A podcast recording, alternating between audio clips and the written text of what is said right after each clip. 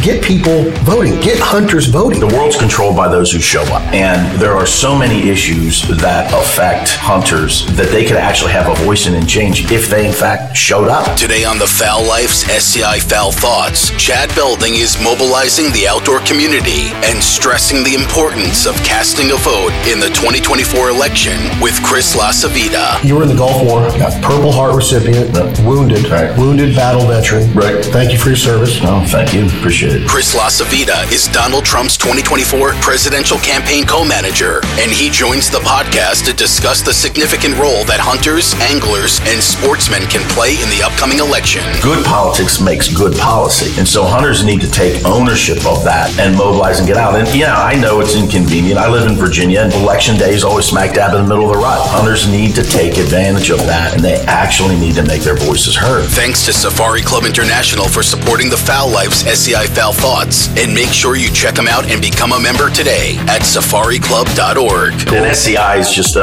great operation. Now to the SCI convention with Chad Belding and Chris LaCivita, Donald Trump's 2024 presidential campaign co-manager. You're at SCI. Your son works full-time for SCI. Yeah. How many Chris's are there, by the way, just so I can get the history of... Is it Chris and Chris Jr. or are there more? No, it's Chris and Chris Jr. Chris and Chris Jr. I'm hoping down the line there'll be a third. Oh, there will be. He's a good looking kid. You were in the Gulf War. Yeah.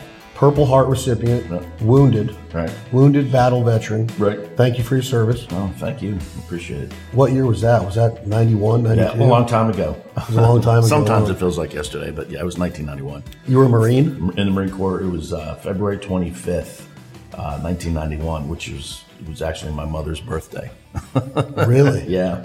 She didn't want to get that call on her birthday. She still gives me a hard time about it. Were you on a mission? Well, I was with the 1st Marines in the Albemarle oil field, with a Marine artillery unit, and our artillery unit, for whatever reason, ended up as one of the most forward elements of the entire 1st Marine Division on the second day of the ground war, and we were setting up in a position and rolling into an oil field that was occupied by some not-so-friendly people. And there's a lot of things, written about the first Gulf War.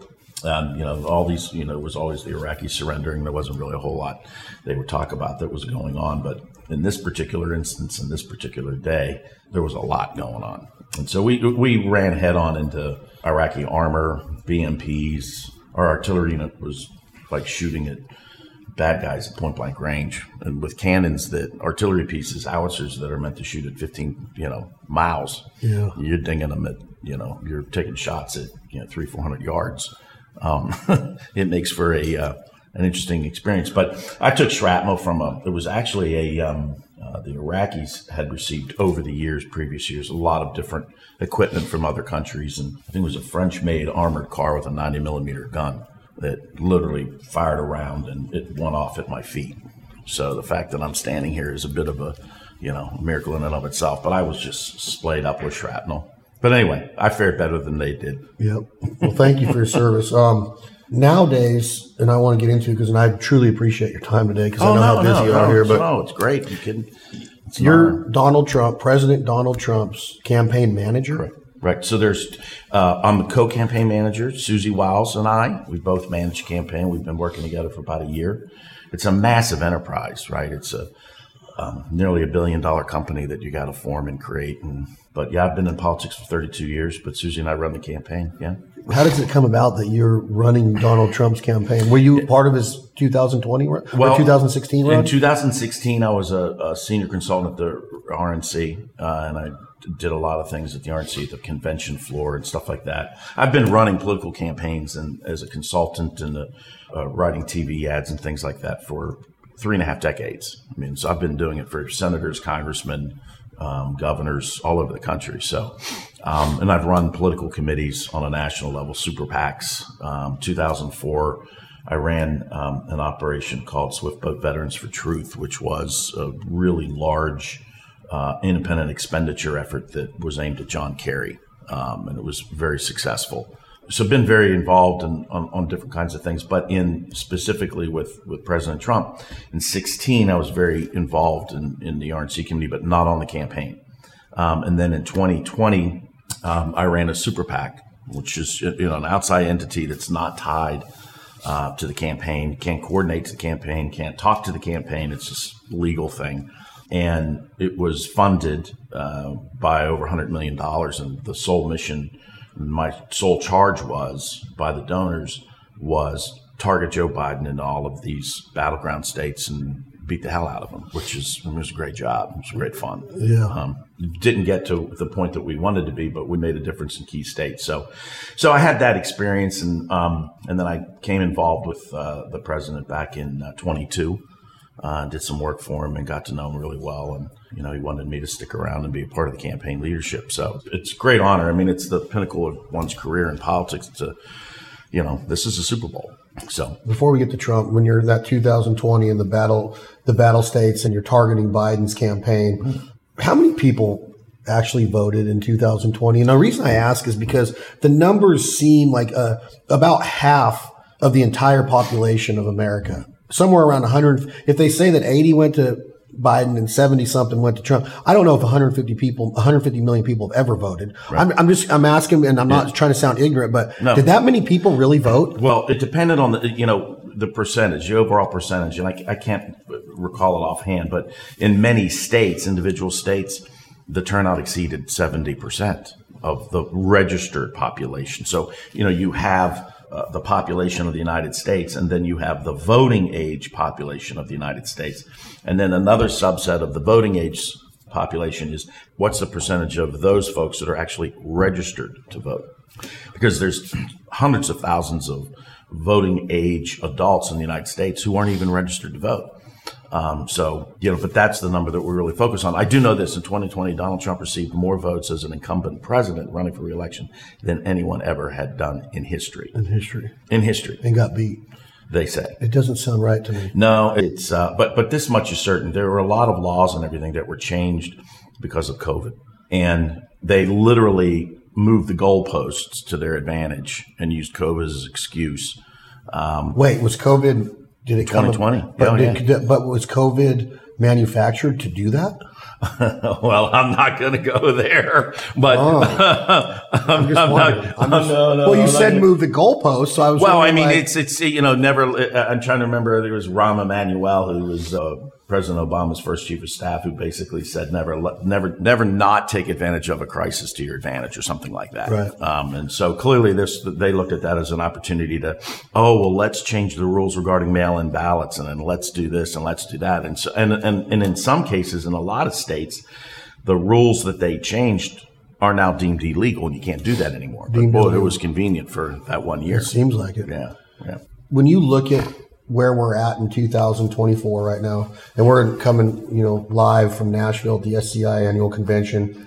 You do a lot of work with SCI, like we said. Chris your son works for SCI full time. Right. How important are the people walking this floor and this hunting population? Because I remember going to bed at like midnight or something, Mr. Chris, and in Michigan he was up by quite a bit. And then I woke up in the morning, I'm like, what? Yeah. Like, what the heck happened? Pennsylvania, Wisconsin, like it kind of just had this downward spiral. And then late night ballot drops, we call them. Late night ballot drops. But as a whole, I talked to Ted Nugent quite a bit. Yeah, I love Ted. Yeah, okay, I love Uncle Ted. Great guy. And his big thing is get people voting, get hunters voting. So that's important to you, right? Like, I know it's the run, but you got to get out there. Well, you can't have a voice if you don't vote. You raise a great point, and the world's controlled by those who show up. And you know, there are so many issues that affect hunters that they could actually have a voice in and change if they in fact showed up. There's a good population that do, but we're missing hundreds of thousands of potential votes every single year. And when you consider that these elections in this day and age are being decided by a few tens of thousands of votes, you could really have a difference. You can really make a difference. I mean, when you're talking about, you know, land access issues out west or even back east, you have water right issues. You have, you know, they want to change. They don't want to use lead bullets anymore. They want you to shoot a piece of copper or, you know, all of these types of changes can be affected, prevented, stopped, pushed, regardless of what your perspective is, through the ballot. And, you know, politics makes good policy.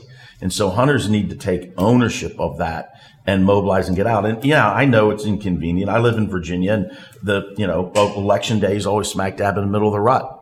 And, you know, I always lose, you know, the day before the election, the day of, and the day after, because I'm usually stuck in a recount somewhere. But the way voting is done now, I mean, you can, you can request an absentee ballot. You can vote early.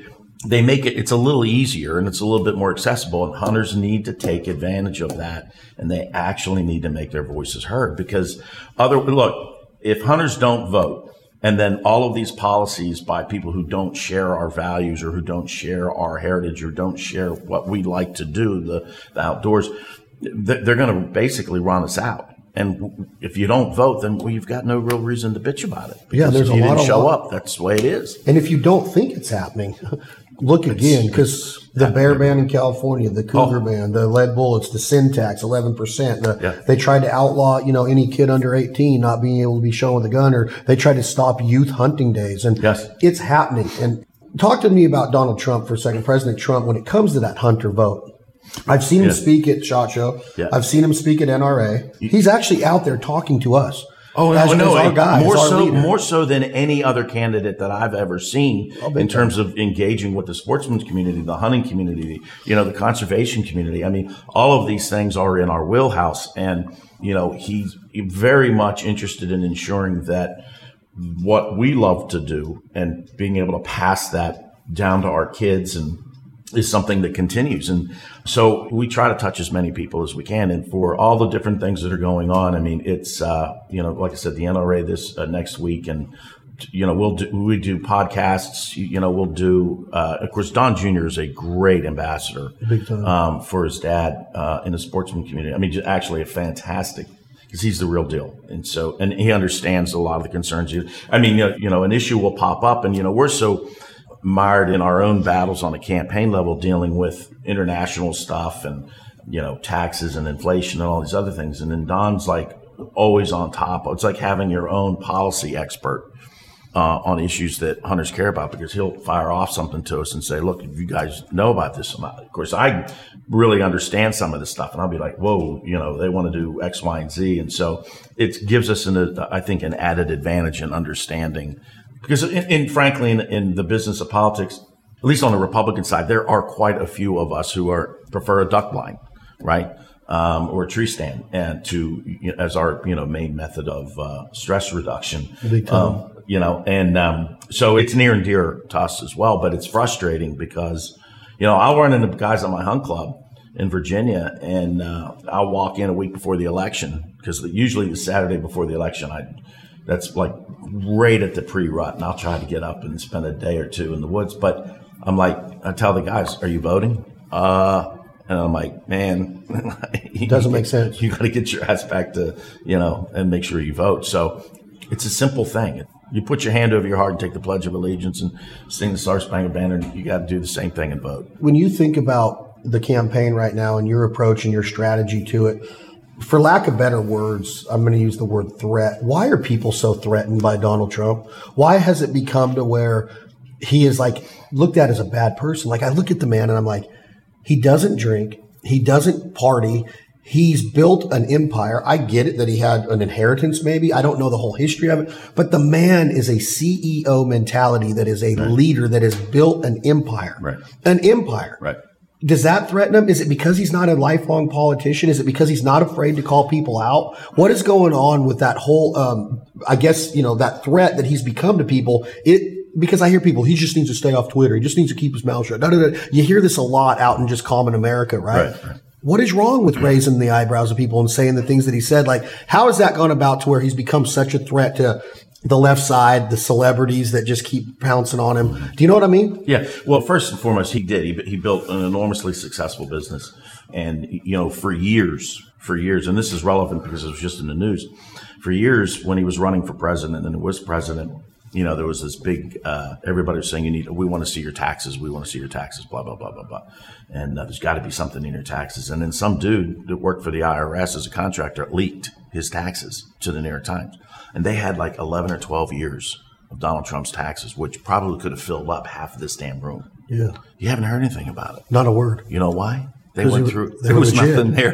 There was nothing there. And so it's just amazing. And to give you another example, you hear this, people hear this talk about the deep state, right? You hear the word, okay, what does that mean? Right? Well, there's literally, and it's not some grand conspiracy, but, you know, Donald Trump presents a threat to the old way of doing things, which was, you know, you've got this establishment, if you will, that exists in Washington, more commonly known as the swamp, where it's the last thing on people's mind in large part is not America first. It's you know, it seems to be everybody else's agenda. And Donald Trump represented and still does a direct threat to that line of thinking, because his entire focus is, look, we got to put, when he says make America great again, right? Put America first. He's talking about putting the American people first. And the lens of his approach to doing anything is all built around that and that alone. That's the lens that he views all of this through. How is this going to impact, you know, the average Joe? How is this going to impact American business? How is this going to impact, you know? And, you know, I was asked when I was in Iowa last month, I was asked by a bunch of reporters, you know, that so-and-so with the World Bank and, you know, in Europe, they were really concerned about, and I was like, who gives a crap about, you can say whatever you want. about what Europe thinks. They're the last group of people that we're even thinking about in the context of a campaign in the United States. And so, it's a genuine approach that some people in Washington view as, you know, upsetting the way they've always wanted to do things. I mean, the State Department has their way of doing things. Well, it's not necessarily, I mean, they told Donald Trump, no American leader has ever met with Kim Jong-un in North Korea. You can't do that. That's unheard of. What's he do? He goes to North Korea, stands at the DMZ, and then puts his foot over and steps to North Korea and shakes the hand of Kim Jong-un, who's a crazy dictator. But, you know, no one messed with the United States when he was president. If you think about it, you know, if you think about it from a foreign policy standpoint, that has a direct impact with us right now with what's going on in Ukraine. But when, you know, President Bush was president, you know, the Russians invaded Georgia, the country of Georgia. And then when Obama was president, they invaded Crimea, which is, you know, part of the Ukraine. When President Trump was president, nothing. And then Joe Biden, then the Russians move, you know, right on in, and now we have what we have going on there. And so that in and of itself tells you or should convey a message. And so, you know, it's a different style, a different approach that, as I said, you know, there's just people in D.C. that aren't used to it. And they, you know, we've always done things this way. And here's the book. And, you know, Donald Trump represents a decision maker. And so did he get everything right all the time? No, no one ever does. But my God, the difference in the way the economy hummed, the way the border was dealt with, and you know, all of these things. Commerce. Now, everything. We're going to break here for a few commercials. I appreciate y'all being here. How many people actually voted in 2020? In many states, individual states, the turnout exceeded 70% of the registered population. So I do know this, in 2020, Donald Trump received more votes as an incumbent president running for re-election than anyone ever had done in history. Who are your odds-on favorite to win the Oval Office this November? This is the Chris LaCivita crystal ball. What happens in November of 2024? Well, Donald Trump is going to be elected president of the United States. You're guaranteeing this? Well, I don't guarantee anything, but as it stands right now, that's what's going to happen. The Foul Life's SCI Foul Thoughts is coming to you live from the Safari Club International Convention in Nashville, Tennessee, and it's brought to you by Safari Club International, Corning Ford, The Provider, and Jack Links. This special edition of the Foul Life's SCI Foul Thoughts with Chad Belding and Chris LaCivita will return after these words from our partners. We'll be right back. This season went by so fast. It was a different season. It was weird. The migration was slow, but all I can think about are the good times, the high fives, the smiles, and my Benellis. I absolutely love having a Benelli by my side. I mainly shoot the Super Black Eagle 3 and 12 gauge left-handed, 26-inch barrel. I know that they have the M2 left-handed 20 gauge waiting for me in the truck when we're in the flooded timber, and I can't wait for the future to see where this SBE3 line goes. So far, the 20 gauge, the 28 gauge, and the right-handed models, you can't go wrong with Benelli. It truly is simply perfect. It is the best waterfowling, duck and goose hunting gun on the planet. There's not a second. The Super Black Eagle 3 Series in 12 gauge, 20 gauge, and 28 gauge. I'm telling you, get one in your hands. Make sure that you can depend on your firearm. And that's exactly what Benelli is. It's totally reliable, simply perfect for the duck and goose hunter. I can't wait for next season. I'm Chad Belding with The Foul Life Television. Thank you, Benelli. Looking for a high-quality truck accessory that's built to last? Look no further than Lear. With over 50 years of experience in the industry, these guys know what it takes to make your ride look and perform its best. Whether you're looking for a fiberglass or aluminum cap, a hard or soft cover, or accessories to customize your truck, Lear's got you covered. Their products are made with only the best materials, and their innovative features provide added convenience and security for truck owners. Head over to Lear.com to explore their range of products and take your driving experience to the next level. We are in and out of our gun safes all year round. Whether it's trap shooting, clay shooting, practicing for the upcoming duck season, our rifles, our shotguns, our muzzle loaders, our handguns, we depend on Secure It to store our firearms year round in our shops, our garages, our trailers while we're on the road. Their fast box mentality in our house gives us the advantage to protect our families, to protect our dwellings, and that's exactly what the Second Amendment is all about. It's not about showing off our gun safe. It's about being accessible and safe, and that's exactly what Secure It does. It gives us the advantage on a daily basis. I believe in Secure It, everything that the brand is building. I can't wait for the future. Check them out at secureitgunstorage.com. You cannot go wrong with their storage systems for all of your firearms. Tell them Chad Belding and the Foul Life crew sent you. Thank you very much. If you're tired of settling for second-rate gear that doesn't perform when it counts, look no further than Bandit, the ultimate choice for hunters and outdoor enthusiasts. From top-of-the-line hunting jackets to ultra-comfortable, meticulously crafted waders, Bandit has everything you need to take your outdoor game to the next level. Their gear and innovations are anything but average, designed to give you the edge you need to succeed. But it's not just their gear that makes Bandit stand out. Bandit accessories like their backpacks, blind bags, gun cases, and more are built to withstand anything the outdoors can throw at you. Head to Bandit.com and experience the difference for yourself. Choose Bandit and dominate the outdoors like never before. The Pecos mentality. Living off the land, scouting these birds, hunting them hard, being ethical, clean, harvestable shots, the calling, the dog work, the decoys, the concealment, everything that goes into it, and then the butchering, the processing, the bounty, being around a table with friends and family. That's what Pecos Outdoors stands for. We're honored to be part of the Pecos family. Bon appetit, and let's celebrate the hunt together. Welcome back to The Foul Life's SCI Foul Thoughts with Chad Belding and special guest Chris LaCivita, Donald Trump's 2024 presidential campaign co-manager. Talk to me about Donald Trump for a second, President Trump, when it comes to that hunter vote. He's actually out there talking to us. Very much interested in ensuring that what we love to do and being able to pass that down to our kids and is something that continues. As sportsmen and women, we must stand firm and dedicate ourselves to conservation and understand the importance of passing down the hunting tradition to the next generation. Are you voting? It's a simple thing. You put your hand over your heart, take the Pledge of Allegiance, and sing the Star Spangled Banner. You got to do the same thing and vote. The Foul Life's SCI Foul Thoughts with Chad Belding and special guest Chris LaCivita is proudly brought to you by Safari Club International, Benelli, Secure It, Rob Roberts Custom Gunworks, and Kershaw Knives. Now let's get back to Chad Belding and Chris LaCivita, Donald Trump's 2024 presidential campaign co-manager.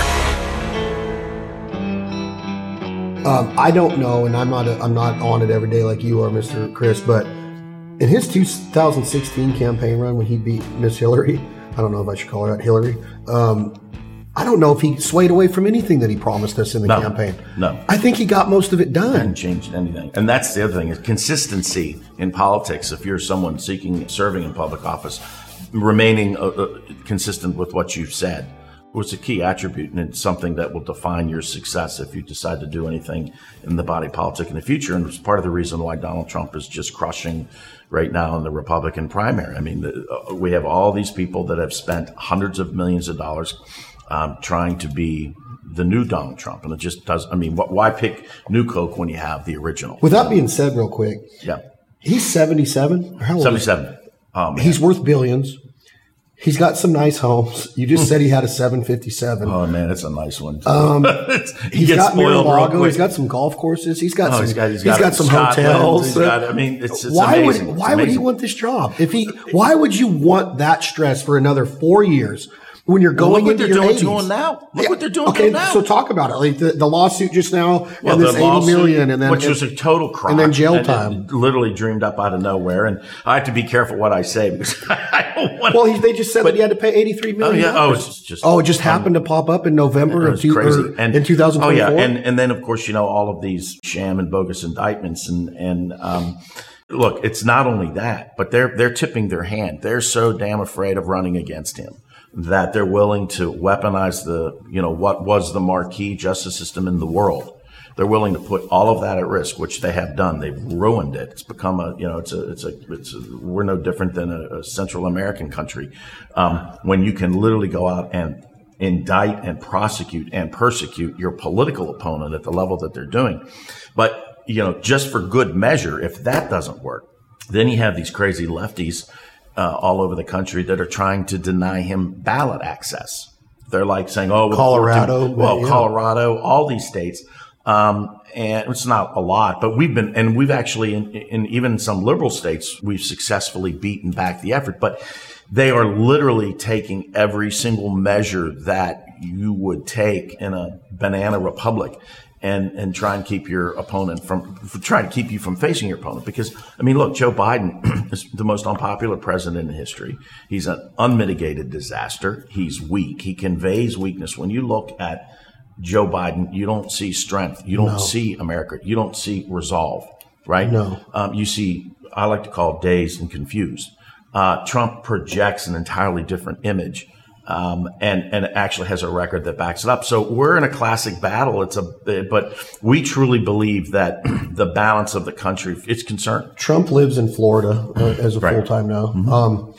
Ron DeSantis is the governor of Florida. Right. There was some talk, and I don't know the whole history of the relationship, but at one point, Donald Trump did speak highly of his campaign and that he was going to help him get the job, endorsed him. And then they went to war a little bit. They fought a little bit during this presidency or this campaigning, but now he's dropped out. Just a little bit, but he's dropped out and he endorsed President Trump 2 weeks ago. Yeah. Nikki Haley's still in there. We've had Iowa. We've had New Hampshire. What happened in New Hampshire? Was it good for Trump, or are the haters again saying, well, he didn't beat her by enough. He didn't get enough of the common voter. Right. What happened there in a nutshell, and was it positive for the president? Well, first off, in Iowa, that's what we call in the Marine Corps, good old fashioned ass whooping. Yeah. And no one had ever won by a margin like that since they've been having caucuses, which has been a long time. So it was history making. And he was the first candidate in a multi-candidate race to get over 50%. And then we went into New Hampshire. And New Hampshire, it's a little different in the sense that it's a primary. And as long as you're, not a registered Democrat, you can actually vote in a Republican primary. So if you're an independent who votes Democrat but not as a registered, every state has different rules, but you can vote. And so Nikki's entire campaign was built around bringing in these unaffiliated voters, these voters who aren't necessarily Republicans, and maybe not even Democrats. They just are in the middle, and some of them are Democrats. Long story short, it was a record-breaking turnout. Trump won by 11 points, and he received more raw votes, so more votes than any candidate for history in that state. So it was fantastic. And what was funny, we won all the major demographic groups. Donald Trump won amongst men. He won amongst women. Nikki was making the fact that she was a woman a big part of her campaign in New Hampshire made no sense. Won overwhelmingly Republican. So no, we came out of there with a lot of wind in the sails, and then now we're going into Nevada. Sisolak's gone, Lombardo's in there as governor. We switched our parties for the governor, but our Senate still stayed the same. It was really weird to me during our election last year. Yeah. My good friend Joey Gilbert was running against Lombardo. Joey's a dear friend of mine, but I live in Reno, Nevada. I know that Vegas is the big city there, but what's going to happen in Nevada? What's Trump look like out there right now? Well, then actually, what's interesting is there's. And this is part of an effort that we're really in the middle of right now. There's two quote-unquote elections. One is on February 6th. That is a primary that the state runs, okay? And they mail, like they do in Nevada, ballots to everybody. Just if you're a registered voter, you're getting a ballot. You open up that and you look on it, and Donald Trump's name is not on there. He's not on there. I've gotten 30 phone calls from friends. Well, here's the reason. The reason is because the battle in a Republican nomination is all about delegates, right? You scoring enough delegates. The parties, the Republican Party, the Democrat Party, they control the method to award those delegates, right? So the Republican Party in Nevada decided they were going to have a caucus, which is a smaller event that's by county, and it's controlled by the Republicans, not the state. Controlled by Republicans. So you come in during a set time, you vote, you leave. Then the Republicans count the ballots, and then they award it. So the party made a set of rules, said if you're going to compete in the primary as a candidate, you're not going to be on the ballot for the delegates in the caucus. They just drew a line in the sand, told the state, because the state changed everything, and they were trying to dictate to the parties how they're supposed to do things. You know, Andy McDonald is the chairman of the Republican Party in Nevada and a great ally and friend, you know, just said, to hell with you. We're going to do it our way. So the state continued to have their primary. They sent out the ballots. Nikki Haley decided, just completely mind-boggling, to forego the caucus and the delegates. Now, remember, the goal to win the Republican nominations, you have to amass delegates. She decided just to go with the primary. So it's basically meaningless. So you have a list of votes, a list of some people that are still on the ballot. You have Mike Pence is still on the ballot there. You have Tim Scott. He dropped out months ago. And a couple other names that people just put their name on there. And then there's, of course, none of the above. Yep. And then there's Nikki Haley. We're not engaged in any effort to drive people to vote a certain way. If they decide to cast a ballot, you can vote in the primary. If you got your ballot, you can vote for none of the above, mail it in, or show up on election day and turn it in. But then you can also go to the caucus 2 days later and vote for Donald Trump, because it's going to be Donald Trump and some guy who, honestly, I can't even remember his name. Yeah. So Ryan Binkley, you know, and we're going to win that overwhelmingly. So we're in a really good position. And his support amongst Republicans in Nevada is through the roof. And quite frankly, it's very important for us because we want to win. We have to win Nevada in the general election. Yes, it's a swing state. And so, which you did not, in which we did not in 20, and but our goal is to do it this time. So everything that we're engaged in and doing now in Nevada is going to help us greatly in the general election. So we got to go, and I appreciate your time.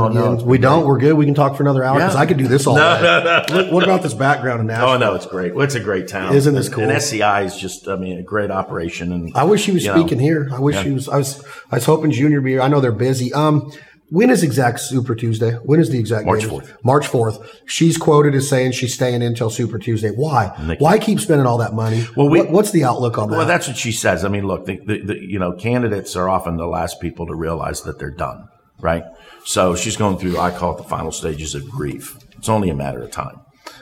We're competing against her right now, if you want to call it that, in her home state of South Carolina, where she was governor for 8 years and a member of the state legislature for 4. And she's losing by 40 points. Wow. Just getting crushed. Every single statewide elected office holder in the state of South Carolina has come out and endorsed Trump. Every congressman but one has come out and endorsed Trump. Nancy Mace, a good friend of mine, and her congresswoman endorsed Donald Trump. So it's this and it's not just the elected officials, it's everybody from the top down, the grassroots, all of these people. The more you know Nikki Haley, the less you like her. So it's only a matter of time. And but honestly, these kinds of contests in the primary, they may be aggravating and they sure as hell drive me crazy at times, but they're good for a couple of reasons. And one of the most important reasons is that it allows those of us who run these kinds of operations to stress test tactics.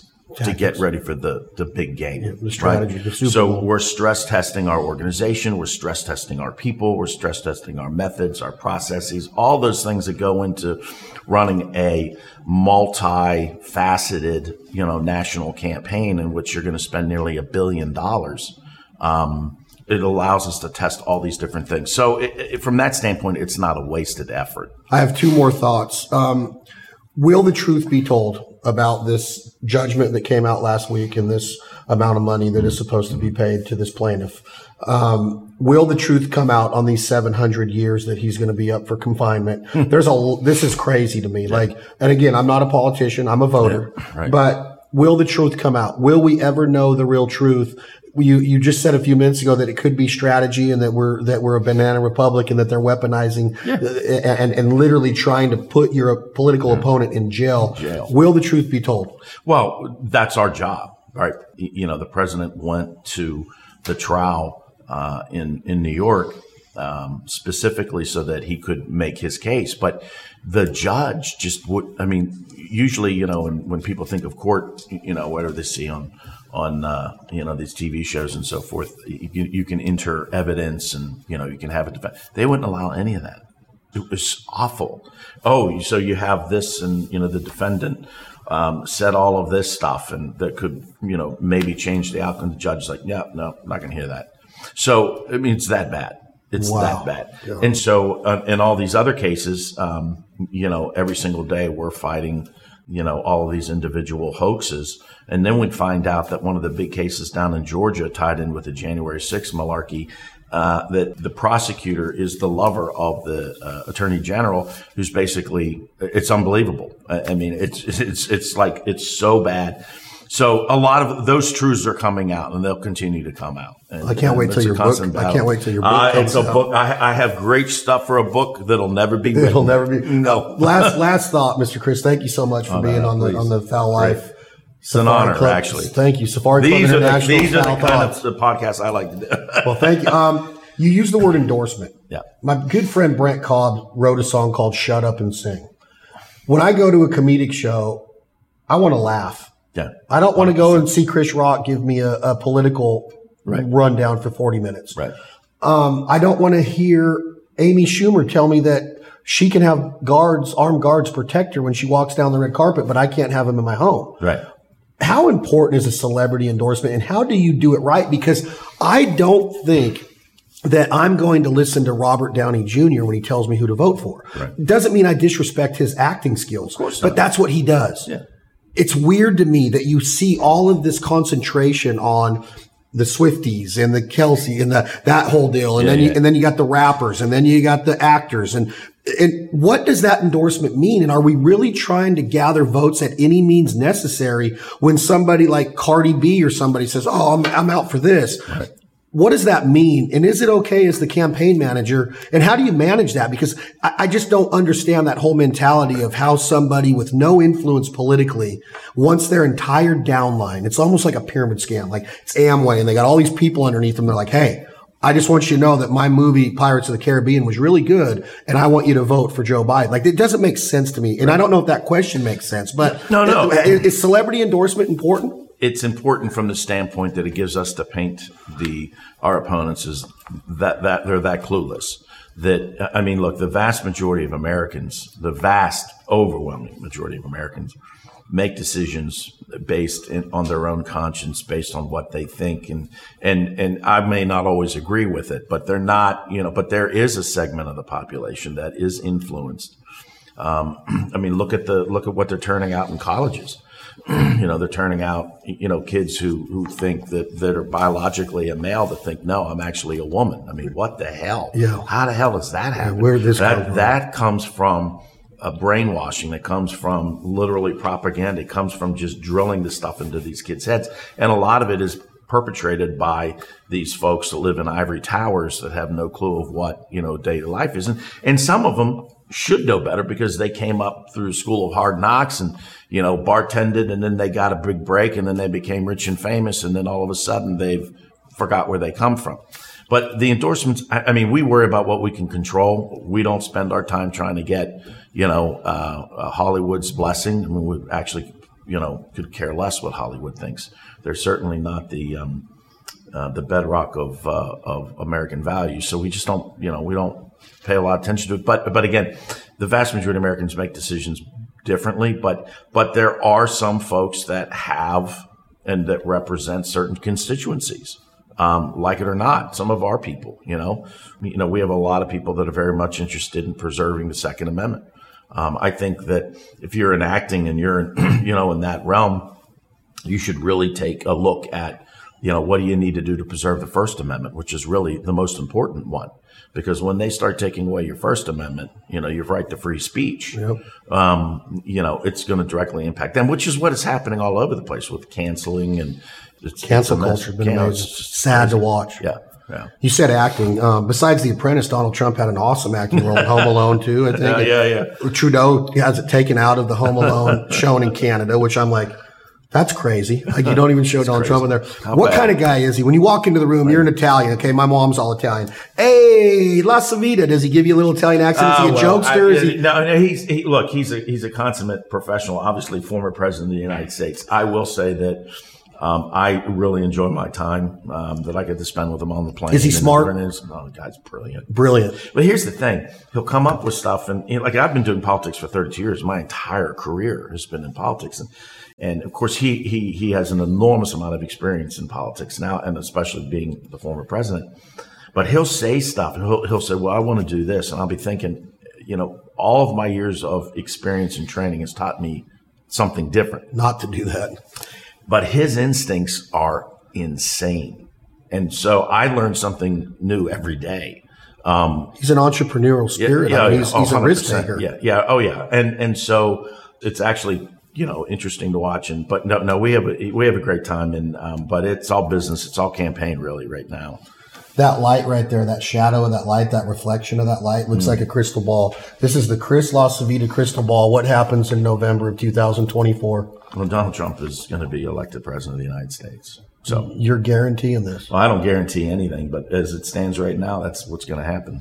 You the man. Thank you for your service. Thank you for everything you do for SCI, for Hunter's Rights. Yep. And I love your son. He's a stud. And thank you. I was honored to meet you. Yeah. No, likewise. Thanks for having me. Heck yeah. Safari Club International's Foul Thoughts right here at the Foul Life Podcast. I've been wanting to have you on. And when I got to meet you last night, my girlfriend, Anna, she's freaking out. Like, you're like a celebrity. Like, I'm definitely not. She woke up today. Just, I can't believe he's coming on. She's been texting me, babe. I'm so happy. This is great. You guys run a great show, and I'm just honored to be here. So I'm honored to have you on. Thank you, my man. Appreciate you. Yeah. Today's episode of The Foul Life's SCI Foul Thoughts with Chad Belding and Donald Trump's 2024 presidential campaign co-manager, Chris LaCivita, has come to an end. Heck yeah, Safari Club International's Foul Thoughts right here at The Foul Life Podcast. You guys run a great show, and I'm just honored to be here. For more of The Foul Life's SCI Foul Thoughts, hop on to thefoullife.com, plus SoundCloud, iHeart, and Spotify. And to become a member of Safari Club International, head for safariclub.org. Thanks for listening, and always keep it foul.